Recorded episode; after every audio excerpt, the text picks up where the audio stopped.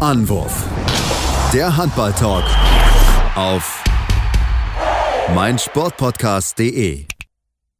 Ja, hallo und herzlich willkommen zu einer neuen Ausgabe von Anwurf, eurem Handball-Talk auf meinsportpodcast.de. Wir reden heute über ja, das, was bisher so ein bisschen passiert ist. Wir nehmen auf nach dem, direkt nach dem Deutschlandspiel und wollen uns natürlich mit dem Ergebnis beschäftigen, denn Deutschland hat gegen Argentinien eine überragende Leistung gezeigt, worüber wir natürlich sprechen müssen. Natürlich wollen wir den Blick werfen auf weitere Partien, auf einen Beißer, auf äh, der wirre Szene nach der Schlusspfiff. Äh, das wollen wir alles mal genau besprechen. Mein Name ist Sebastian Müller und ich habe heute wieder zwei Experten mit dabei, volles Haus bei Anwurf.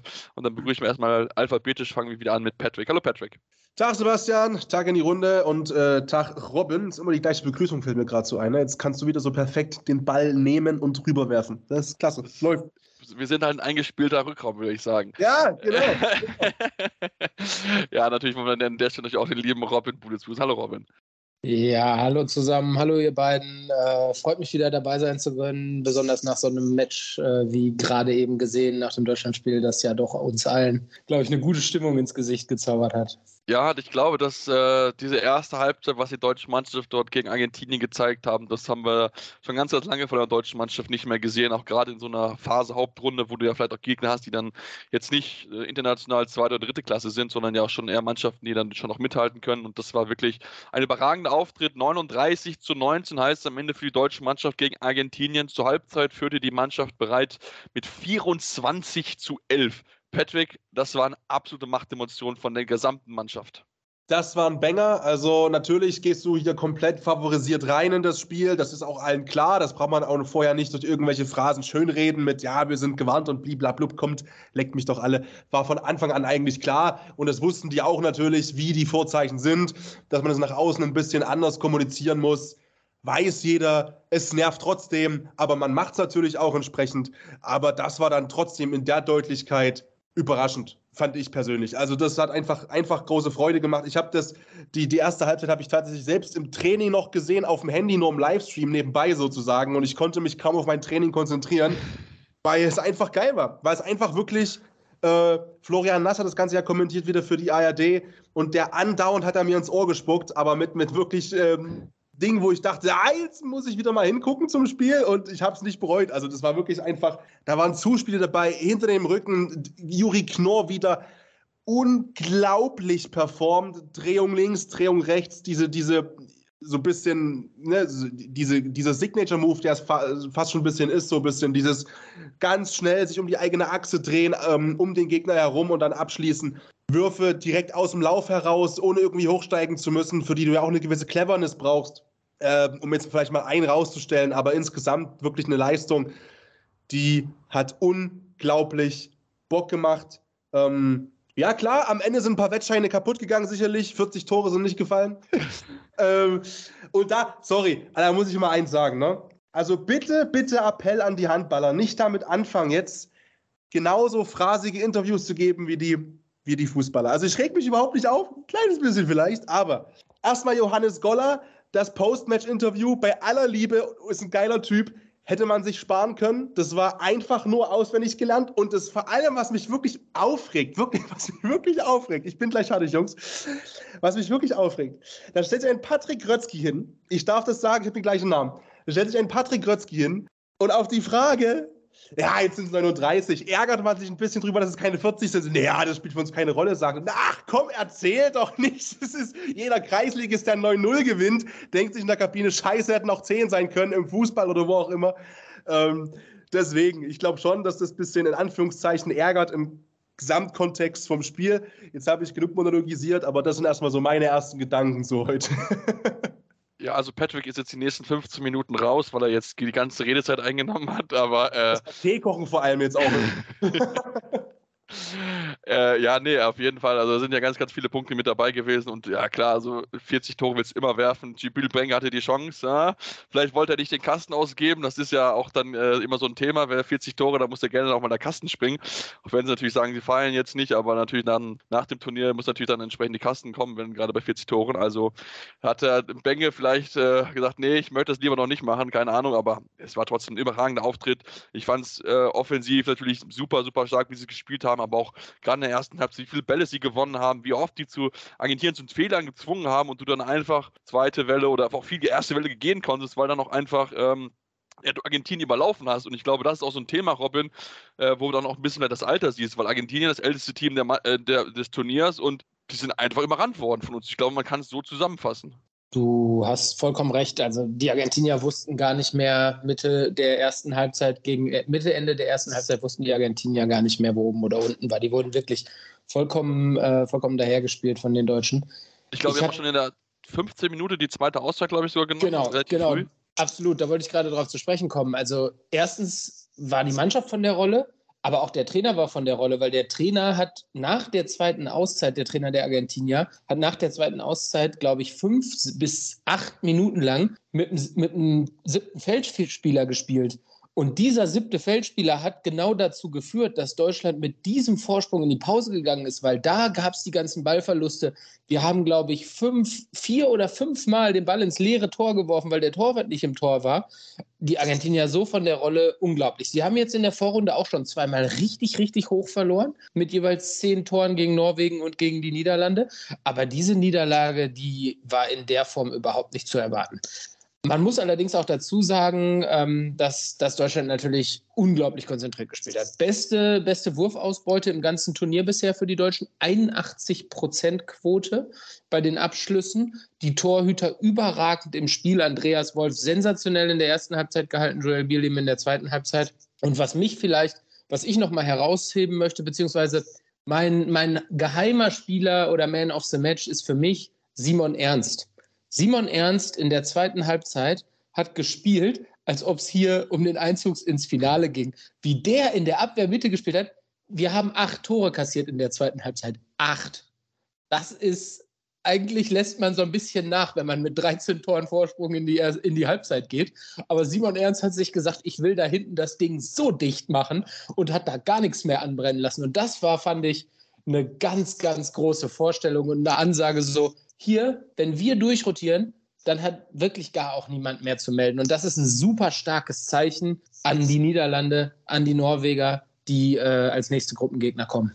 Definitiv, das war auf jeden Fall, auf jeden Fall eine Ansage. Ähm, wir gehen ja gleich noch ein bisschen auf das niederländische Spiel ein, während ja jetzt noch äh, das letzte Spiel in der Gruppe aussteht mit Norwegen gegen Serbien. Aber ähm, das ist auf jeden Fall von der deutschen Mannschaft eine ganz, ganz starke Leistung gewesen. Und vor allen Dingen, wir hatten es ja auch immer so ein bisschen gesprochen, ne, Patrick, so, so diese ersten Minuten ist jetzt nicht immer so das gewesen, wo Deutschland gut reingekommen ist. Ja, ist jetzt nach der Pause oder zu Spielbeginn. Diesmal, ich glaube, sie haben schnell 7 zu 1 geführt. Das ist ja also sie haben quasi genau dieses einige letzte Problem vielleicht noch, wo wir gesagt haben, okay, das ist jetzt nicht sonderlich gut, haben sie nochmal genutzt und dann wirklich nochmal, ja, ist überragend einfach besser gemacht und wirklich von Beginn an einfach keine Zweifel gelassen, wer die Partie heute als Sieger von Platz verlassen wird. Das Gefühl hatte ich auch, wobei man schon sagen muss, äh, die ersten beiden Würfe waren ja auch wieder nicht drin. Ja, okay, ja klar. Ja. Also da, da, wo ich kurz äh, schon am Zittern war, ne, der erste dann von, von, von äh, Weber war es, glaube ich, der erste schon nicht und der zweite ist es dann auch nicht. Und da hast du dann in Anführungszeichen Glück, beziehungsweise die Argentinier hatten, ich glaube, einerseits Deutschland extrem stark heute, dazu kommt aber auch, dass die Argentinier unterperformt haben. Deswegen das Gefühl, was du hattest, kann ich komplett teilen. Aber klar, du hast von Anfang an, das, das sag ich mal, dieses, dieses berühmt, oh mein Gott, ich werfe einen Fünfer rein, dieses berühmte Heft des Handelns sozusagen sofort auch in der Hand gehabt. Ist ja, was ist los heute? ähm, und wie warst du mit Phrasen? Ja, ey, wir sollten mal anfangen, ohne Scheiß, für unsere Weihnachtsfeier oder so, keine Ahnung. Wird aber volles Phrasenschwein dann. Ja, deswegen können wir uns was gönnen. Vielleicht ein Handballspiel, keine Ahnung. Ähm, soll ja irgendwie eine Heim-EM stattfinden nächstes Jahr, habe ich gehört. Nein, also du hast natürlich äh, vollkommen recht, souverän von Anfang an. Und obwohl eben auch die Argentinier theoretisch die Chance gehabt hätten, die ersten Treffer zu markieren und eben auch, haben sie die ja auch liegen lassen. Ne? Und dann, dann merkst du schon, boah, ey, wenn Argentinien überhaupt irgendwas reißen möchte in diesem Spiel eigentlich, dann weißt du vorher, okay, dann muss wirklich alles passen. Deutschland braucht einen schlechten Tag, Argentinien braucht einen guten Tag. Und da war eigentlich schon klar, yo, also es haben jetzt beide Seiten zwei Fehlwürfe, aber das wird die Argentinier wesentlich mehr beschäftigen als die Deutschen, weil die kommen einfach dann über die Summe, ähm, über die Quantität und Qualität heute ähm, in dem Spiel Und deswegen, ja, das war von vorn bis hinten einfach souverän. Und du hast diese Spielfreude auch gesehen, da wurden Dinge versucht, da wurde sich auch zugezwinkert, wenn was nicht geklappt hat, irgendwie dann als so 10, 11 Tore Unterschied waren. Da merkt man schon auch in den Gesichtern, die hatten halt Bock und auch Spaß, aber eben auch das, was, was Robin so geil gesagt hat, dieses Simon Ernste-eske angespannt sein in einer positiven Art, trotzdem halt sich festzubeißen und einfach da nicht loszulassen. Und wenn das Kind schon am Boden liegt und weint, trotzdem nochmal so. Und ähm, das war, das fand ich spektakulär heute. Das hat mir auch wirklich gut gefallen, muss ich sagen. Und kommen wir bestimmt noch dazu, auch auf der Bank das gleiche Bild, äh, was Gislason angeht. Ja, definitiv. Also ich finde, er hat dieses wirklich gut gemacht, hat den Spiel dann auch durchgewechselt zur zweiten Halbzeit, überhaupt gar keinen Abbruch getroffen. Das ist wirklich eine sehr, sehr konzentrierte Leistung. Also wir können eigentlich, wir können eigentlich ja nur ein Lob verteilen. Also das Einzige, wo man wirklich, wenn man jetzt mal zu sehr ins Detail will, müssen wir bei Janik Kohlbacher sprechen. Hatte bisher einen einzigen Fehlwurf im Turnier, heute zwei. Also das ist äh, zu, zu schlecht, Robin. Wir müssen ihn sofort nach Hause schicken, glaube ich. Ja, es ist kein, kein, keine Option mehr, glaube ich. Also, ob der nochmal eingesetzt wird, da bin ich mir nicht so ganz sicher. Aber Patrick hat es schon richtig gesagt. Für mich ist das Zitat des Spiels kommt nicht von einem Spieler oder aus einem Postmatch-Interview, sondern in der 25. Minute der ersten, also in der 25. Minute nimmt Alfred Gislason die erste Auszeit ja. und sagt, schnauf durch. Und dann kommt das Zitat der WM, meiner Meinung nach, spielt halt, was ihr wollt. Links außen, rechts außen scheißegal. Ja, diese, diese das, ganze Scheiße hat er gesagt, ne? Diese ganze Scheiße, genau. Ganze das Scheiße, hat er so das gesagt, das ist halt, also. Das, alle hatten Bock, alle hatten richtig Spielfreude. Und das hat man denen angesehen, was Patrick gesagt hat. Also diese Spielfreude bei, ähm, bei ähm, Juri Knorr mit, mit, den, äh, mit den Rückhandpässen etc. pp. und auch die ganze Mannschaft. Das war, das hat wirklich Spaß gemacht. Und ähm, ich glaube, dass dieses Spiel Euphorie gegeben hat, ähm, wirklich auch die, die Hauptrunde wirklich positiv und gut zu gestalten und den Niederländern das Leben richtig schwer zu machen, weil die Niederländer haben ein unglaublich aufreibendes, schweres Match gegen die Norweger gehabt als letztes Vorrundenspiel, was sie dann verloren haben. Und heute waren sie halt auch einfach am Rand einer Niederlage. Und diese zwei Spiele stecken den Niederländern in den Knochen mit ihrem absoluten Vollgashandball und Deutschland konnte sich die letzten zwei Spiele, da müssen wir einfach sagen, komplett schonen und auslaufen ja, ich will jetzt nicht sagen, es war Schaulaufen, aber es war zumindest etwas, wo du zumindest die Belastung sehr, sehr gut steuern konntest. Ne? Also wo du viele Spieler äh, einsetzen konntest, auch heute alle mindestens eine zweistellige Minutenanzahl gehabt. Ich glaube, am wenigsten gespielt hat Philipp Weber mit zwölf Minuten, genau mit 12,1 Minuten, also zwölf Minuten eine Sekunde. Also ja, das hat alles einwandfrei, hat viel, viel Spaß gemacht. Wir können noch ganz, ganz viel loben und Patrick möchte, glaube ich, das Schlusswort machen, bevor wir dann gleich auf die anderen Hauptrundengruppe kommen. Ähm, ja, beziehungsweise auch das kurz aufgreifen von dem, was äh, Robin angesprochen angesprochen hat, dieses, äh, unser nächster Gegner, ne, die Niederländer. Ähm, einerseits, klar, du kommst geschont herein und du kommst auch ähm, mit einem richtig krassen Flow natürlich in die Partie. Und auf der anderen Seite glaube ich auch, dass der Kopf eine entscheidende Rolle spielt, natürlich bei den Niederländern gerade. Und es kann auch, glaube ich, ein Vorteil sein. Natürlich kann auch ich vollkommen falsch liegen, aber in meinem Gefühl geht auch gerade ein bisschen das Denken los bei den Niederlanden. Und das ist immer besch bescheiden, Gott sei Dank noch die Kurve bekommen. Ähm, bescheiden, wenn du anfängst zu denken, wenn du merkst, dass der Flow nicht mehr so durchflutscht wie in den ersten beiden Spielen. Und das ist vielleicht auch ein Punkt, dass diese ersten Spiele, ne, wir saßen hier und haben über einen Mitfavoriten gesprochen und haben die hochjauchzend bejubelt. Und natürlich, weil es Spaß gemacht hat, die zu sehen, weil es gebockt hat ohne Ende, dieses Spiel zu sehen, Tempohandball ohne Ende. Aber jetzt haben, und, und vor allem auch die Jungs haben gemerkt in Orange, ey, das klappt ja einfach, es funktioniert ja einfach. Und jetzt hast du zwei Spiele am Stück gemerkt, plötzlich, ja, okay, ey, wir sind nicht und okay, nee, wir müssen schon mal realistisch sein. Äh, irgendwann wird sich das einpendeln. Und äh, ich glaube, das ist auch eine große, eine große Rolle, die da mit, mit einfach einherspielt, dass eben jetzt, glaube ich, der Kopf ein bisschen auch, mm, ja, vielleicht ein bisschen ähm, rumnagt, so im niederländischen Spiel, weil ich glaube, die auch jetzt gemerkt haben, wir sind halt vielleicht doch noch nicht so super durch und durch souverän, wie wir das gern wären. Und ähm, dann fängt man an nachzudenken. Damit wollen wir jetzt ja natürlich auch auf die, das Spiel zu sprechen kommen. Mal jetzt eine kurze Pause, kommen wir gleich auf das Spiel der Niederländer gegen Katar. Und natürlich auch weitere Themen. Ne? Wir haben einen äh, Luis Suarez-Vergleich gleich noch im Petto und natürlich noch äh, ein weiteres Spiel, was für viel Furore gesorgt hat. Deswegen bleibt dran hier bei Anruf, eurem Handball-Talk auf meinsportpodcast.de. Schatz, ich bin neu verliebt. Was? Da drüben. Das ist er. Aber das ist ein Auto. Ja, eben. Mit ihm habe ich alles richtig gemacht. Wunschauto einfach kaufen, verkaufen oder leasen. Bei Autoscout24. Alles richtig gemacht. In rund 40 Folgen habt ihr mich jetzt schon sagen hören, I want to tell you about the Beatles. Ich habe euch die Geschichten zu ihren Alben und ihren Songs erzählt, euch ihre wichtigsten Wegbegleiter und Vertraute vorgestellt und natürlich die Orte, die für die Bandgeschichte eine wichtige Rolle spielten. Habt ihr die drei bisherigen Staffeln schon durchgehört? Nein? Na, worauf wartet ihr dann noch? Rein in den Podcatcher eurer Wahl und einfach mal losgehört. Und folgt gerne auch unserem Instagram-Kanal iwtty-Beatles Podcast. Ja, und jetzt sind wir zurück und wollen uns natürlich da jetzt auch ein bisschen im Detail noch ein bisschen mit der niederländischen Mannschaft besprochen. Wir haben ja schon ein bisschen darauf hingewiesen, dass das ein knappes Spiel gewesen ist. Haben knapp gewonnen gegen Katar mit 32 zu 30 in einer Partie, wo sie gerade in der ersten Halbzeit sich enorm schwer getan haben, teilweise mit 5, 6 Toren zurückgelegen sind. Am Ende gewinnen sie diese Partie noch, ähm, nicht zuletzt dank einem überragenden Kai Smits und Rüttger Ten van Helden. Van Held, äh, Tenfelde, so ist richtig, acht Tore bei neun Versuchen jeweils geworfen. Ähm, da hat sich äh, ja vor allem die Wurfeffektivität dann bezahlt gemacht. Trotzdem, Robin, das war ein harter, harter Kampf ähm, und da kann mit sicher die deutsche Mannschaft so ein bisschen noch was davon abnehmen, wie es Katar gemacht hat, denn die haben das gerade in der ersten Halbzeit sehr, sehr stark gespielt. Absolut, die Kataris haben das sehr, sehr gut gemacht in der ersten Halbzeit, sind mit, äh, sind mit 19 zu 15 in die Halbzeit gegangen. Die Niederländer wirkten teilweise ein bisschen ratlos und ähm, 19 Gegentore haben die Niederländer bisher noch nicht kassiert in einer Halbzeit. Das hatte ja mehrere, mehrere Gründe, mehrere Faktoren natürlich. Zum einen war Bad Ravensbergen, über den wir in den letzten Folgen natürlich schon das ein oder andere Mal gesprochen hatten, weil er die beste Quote oder eine der besten, den Top in den Top 3 der besten Torhüter beim Turnier bis jetzt war von der, in der Vorrunden-Performance. Der kam überhaupt gar nicht so gut ins Spiel wie sonst. Es hat tatsächlich sogar der zweite Torhüter der Niederländer, wo selbst der Kommentator bei Sportdeutschland bei Sportdeutschland TV äh, nachschauen musste, wie er denn genau hieß. Ähm, äh, der kam sogar mal zum Einsatz kurzzeitig. Ähm, und die Niederländer ja, den wurde der Zahn gezogen mit einem aggressiven, offenen Deckungsstil im Sinne dessen, dass dieses Tempospiel sehr schnell, sehr früh unterbrochen wurde.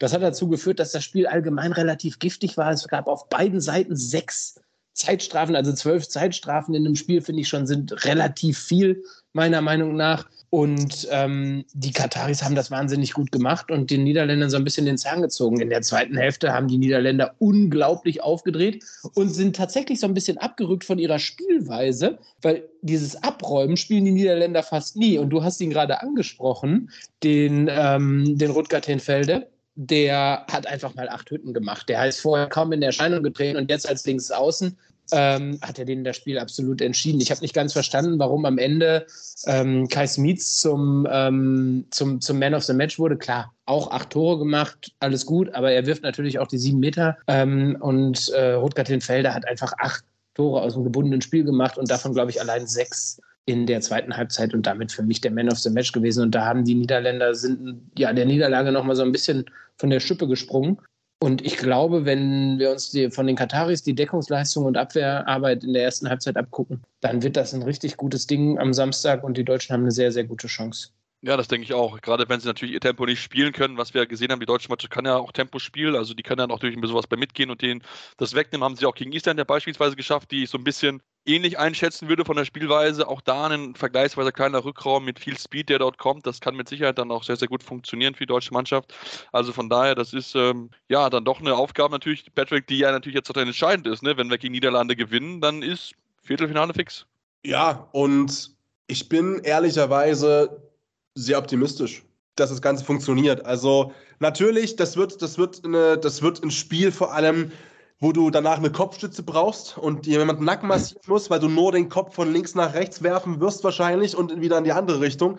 Das wird sicherlich ähm, zumindest der Grundgedanke sein von beiden Teams natürlich. Ne? Das sind beides Mannschaften, die. Das wird mehr ein, das wird mehr ein Tennisspiel, als das ja. ein Handballspiel wird. Vielleicht wird es auch mehr Tennis, keine Ahnung.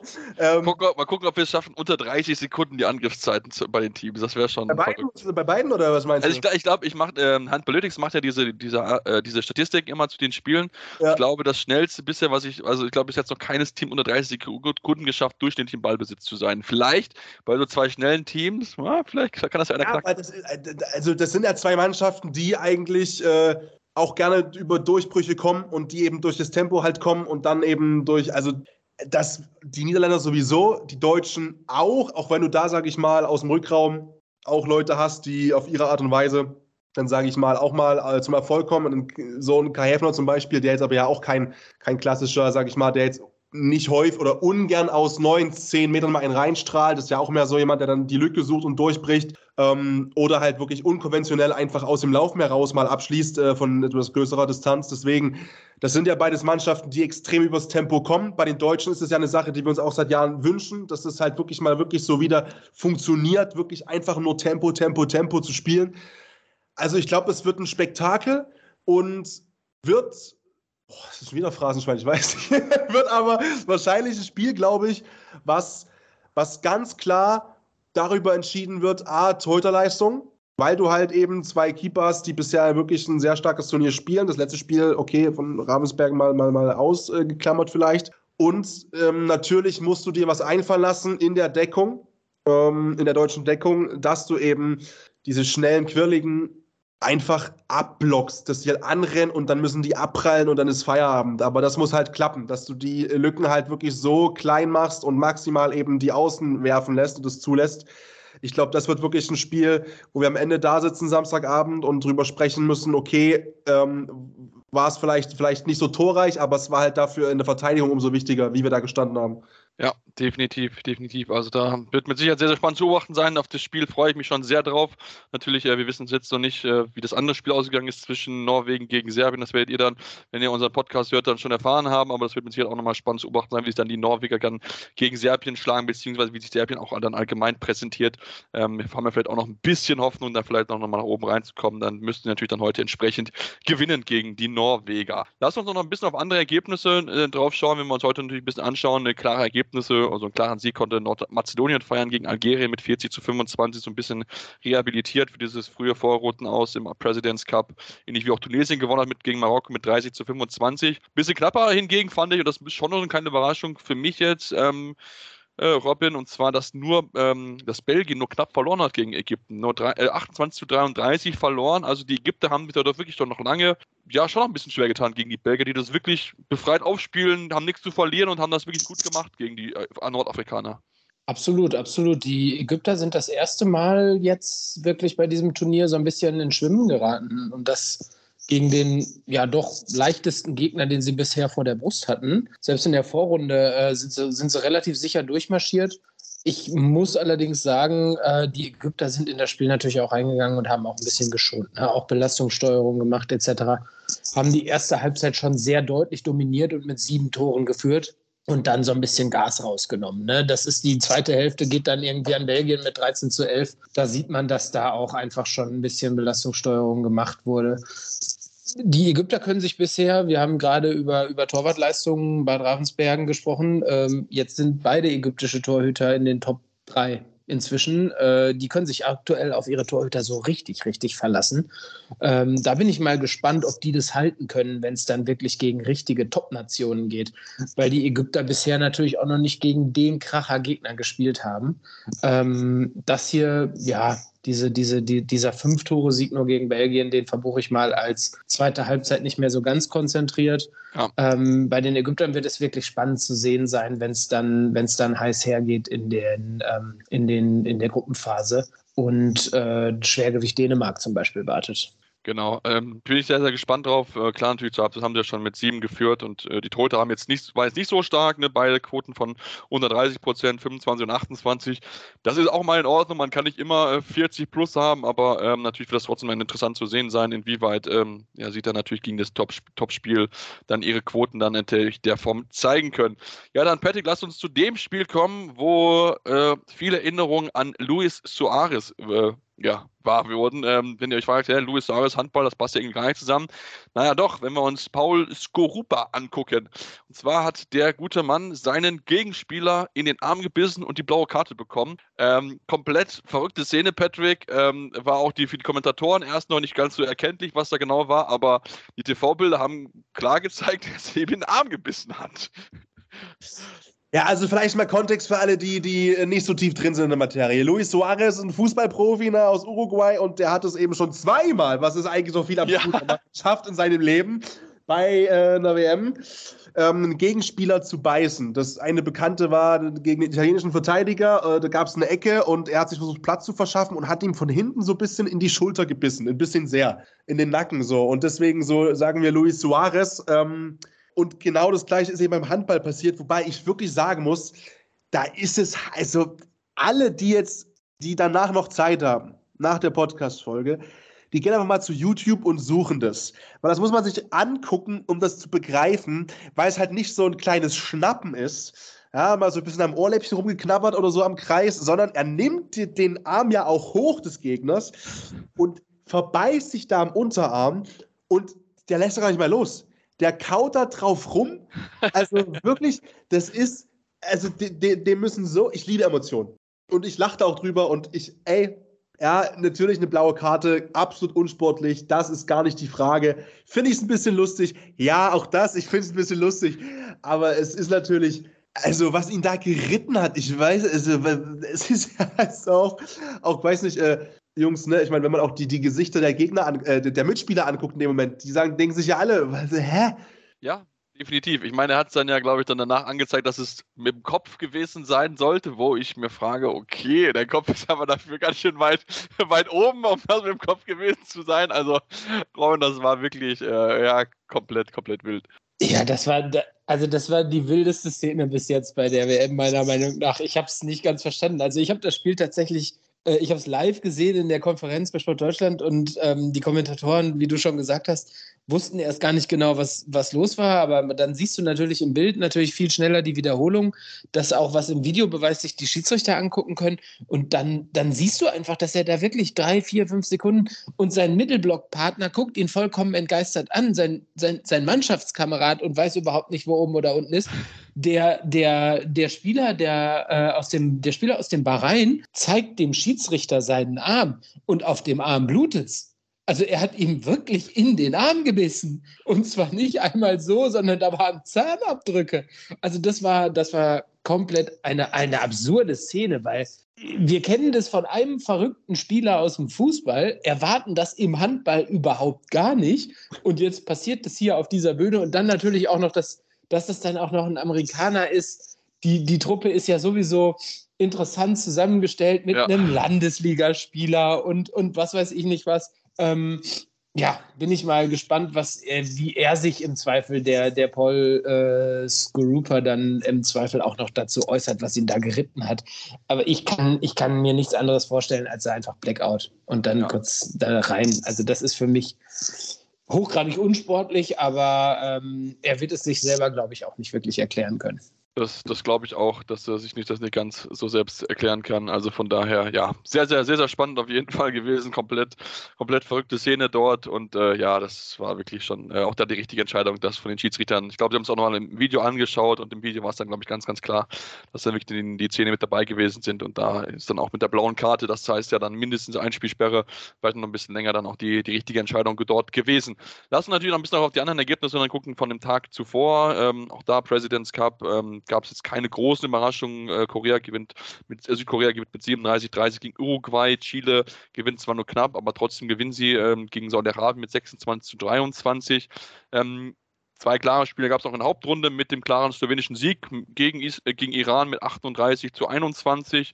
Die sind haben auch äh, viele Tore geworfen, 40 Buden, haben auch 30 kassiert gegen Cap Verde, vielleicht so ein bisschen schon immer eine Überraschung gewesen. Was ähm, für viele auch für Ruhe gesorgt hat, war das Spiel, was das, das allererste Spiel der Hauptrundengruppe, äh, Hauptrundengruppe 2, und zwar war das die Partie zwischen Portugal und Brasilien. Es war eigentlich ja, 28 zu 27, die Partie wirkte entschieden. Ähm, die Schiedsrichter gingen auch schon, um zu wegzugehen.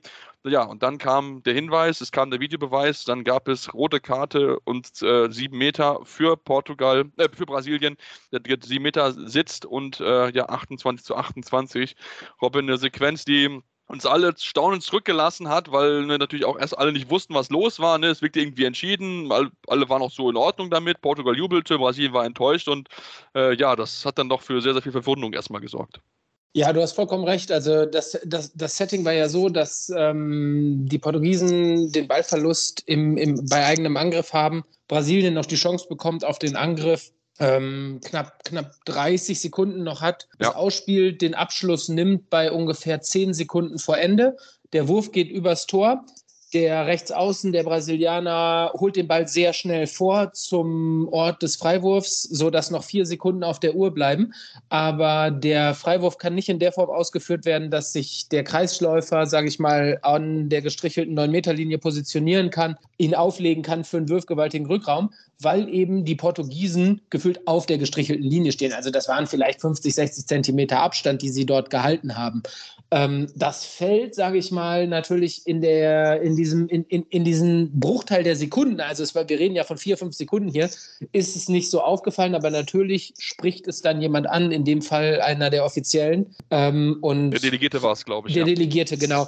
Und ähm, hier über den, über den Videobeweis wurde ja auch diskutiert. Ich halt, ich finde ihn ganz, ich finde, er wird gut eingesetzt bei dieser Weltmeisterschaft, meiner Meinung nach. Die Schiedsrichter machen das sehr gut, wurden sehr gut darauf geschult.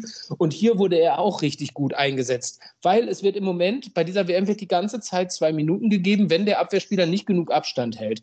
Und eine Zwei-Minuten-Strafe in, in der letzten Minute des Spiels ist eine klare rote Karte mit einem darauffolgenden sieben Meter. Das haben die Schiedsrichterinnen, die beiden Franzosen, die beiden Französinnen ähm, optimal entschieden. Deswegen richtige Entscheidung, sieben Meter verwandelt. Äh, sorgt natürlich für himmelhoch jauchzende Brasilianer auf der einen Seite und tief, tief betrübte Portugiesen auf der anderen Seite. Ähm, ja, Spannung. Spannung hoch 10 und das um 15.30 Uhr nachmittags. Ja, das, das, war, das war wirklich so. Du dachtest eigentlich so, ja, das lief, lief dieses, der Nachmittag-Fenster lief so ganz normal irgendwie runter, ne? Es war, na klar, es war spannend zwischen Portugal und Brasilien und es war schön anzusehen oder so, aber dass es dann nochmal so, so brisant dann hinten raus wird, damit hat, glaube ich, so keiner gerechnet gehabt. Aber natürlich, äh, Patrick, die, der Frust ist groß bei den äh, Portugiesen. Äh, da ging es auch darum, ja, die Regel ist nicht richtig gut, weil ein Abstandsvergehen in den letzten, also aus der Situation normalerweise kannst du ja auch kein Tor erzielen, jetzt in den Freiwurf und so, äh, wo da so ein bisschen über, darüber argumentiert wurde, dass dann diese 7 Meter Bestrafung dann einfach dann zu hart ist. Ähm, aber ähm, es ist ja die Regel, die aktuell so umgesetzt wird, auch bei dieser WM und das auch klar umgesetzt wird. Also von daher, äh, ja, richtig gemacht natürlich, aber auch wenn man den Frust der äh, Portugiesen verstehen kann. Ja, ne, das ist, ja, das gibt halt immer wieder Regularien insgesamt, ne, in allen Sportarten, wo du eigentlich dich nie groß dran stößt, bist du Ich so. meine, die ist ja auch, glaube ich, ich kann mich nicht erinnern, dass die in den letzten Jahren so viel Anwendung gefunden hat. Ich meine ich ja, eben, die steht drin und kein juckt's und die Hälfte der Profis, obwohl es deren Job ist, wissen nicht mal, dass sie überhaupt existiert. Ähm, und dann, dann gibt es immer diesen einen Präzedenzfall, so, und dann stellst du plötzlich fest, oh, pff, gefällt mir aber gar nicht mehr.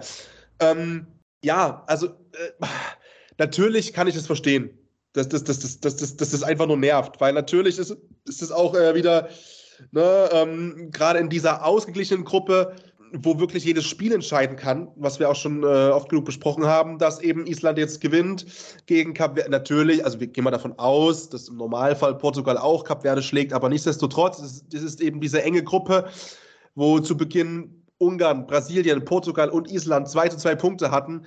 Und da ist jeder Punkt extrem wichtig, weil gerade eben die Portugiesen auch nicht reingekommen sind mit einem 4 zu 0. So.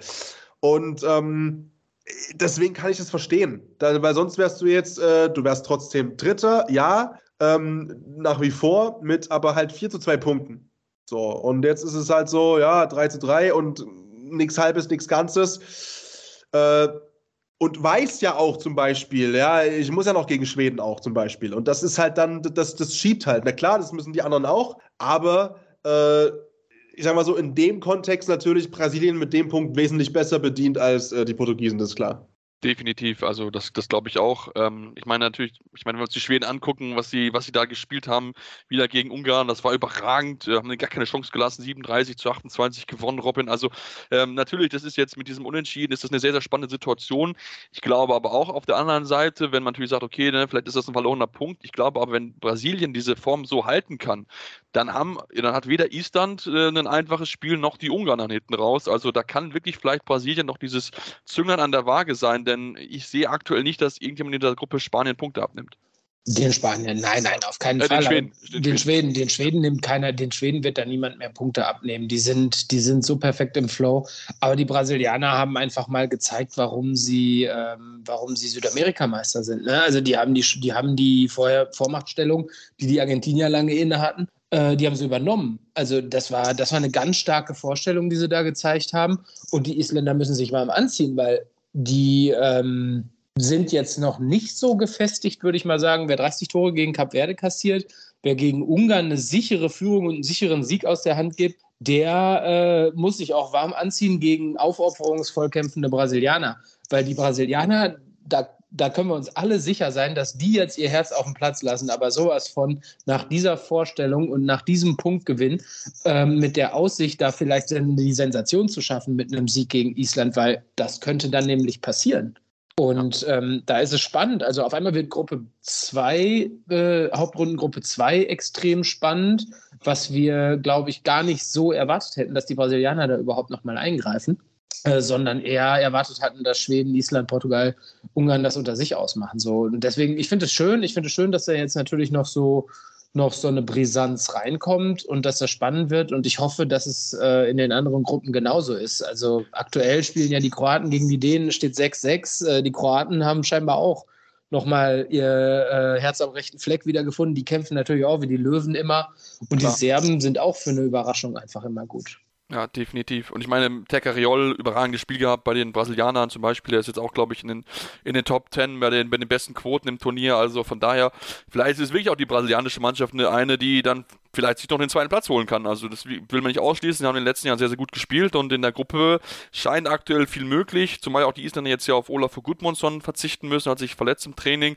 Ist jetzt zwar kein Stammspieler, aber natürlich trotzdem ist dann ein Rotationsspieler, der den vielleicht auch fehlen kann in wichtigen Spielen. Also ähm, das wird, glaube ich, jetzt nochmal ein ganz, ganz heißer Tanz jetzt in dieser, in dieser Hauptrundengruppe. Natürlich wird die Deutschen werden natürlich genau darauf schauen, wie sie sich dann äh, präsentieren werden. Natürlich noch ein bisschen schauen, wie sich jetzt mal die Norweger machen, wenn wir jetzt hier heute Abend um 20.45 Uhr jetzt gleich dann aufhören mit der Aufnahme Aufnahme und dann, äh, ja, gibt es uns dann natürlich dann demnächst wieder hier nach dem Deutschlandspiel gegen Niederlande. Auf jeden Fall wird uns dann wieder, wenn wir drüber sprechen, was dort äh, ja, passiert ist, worüber wir was zu besprechen einfach ist. Und äh, bis dahin dürft ihr uns gerne folgen auf den Social Media Kanälen eurer Wahl, Facebook, Twitter, Instagram mit dem Handle Anwurf findet ihr uns dort jeweils. Ansonsten auch gerne Rezension schreiben in dem Zeitraum. Face, äh, Spotify und Insta, äh, nicht Instagram, iTunes natürlich habt ihr die Möglichkeit, uns Rezension zu schreiben. Gerne 5 Sterne, auch gerne konstruktive Kritik. Was können wir besser machen? Woran können wir arbeiten? Und dann hören wir uns dann spätestens am Sonntag wieder hier bei Anwurf, eurem Handball-Talk auf meinsportpodcast.de. Anwurf. Der Handball-Talk auf meinsportpodcast.de. Schatz, ich bin neu verliebt. Was? Drüben. Das ist er. Aber das ist ein Auto. Ja, eben. Mit ihm habe ich alles richtig gemacht. Wunschauto einfach kaufen, verkaufen oder leasen. Bei Autoscout24. Alles richtig gemacht. Wie baut man eine harmonische Beziehung zu seinem Hund auf? Puh, gar nicht so leicht. Und deshalb frage ich nach, wie es anderen Hundeeltern gelingt, beziehungsweise wie die daran arbeiten. Bei Iswas Dog reden wir dann drüber. Alle 14 Tage neu mit mir, Malte Asmus und unserer Expertin für eine harmonische Mensch-Hund-Beziehung, Melanie Lippisch. Iswas Dog mit Malte Asmus. Überall, wo es Podcasts gibt.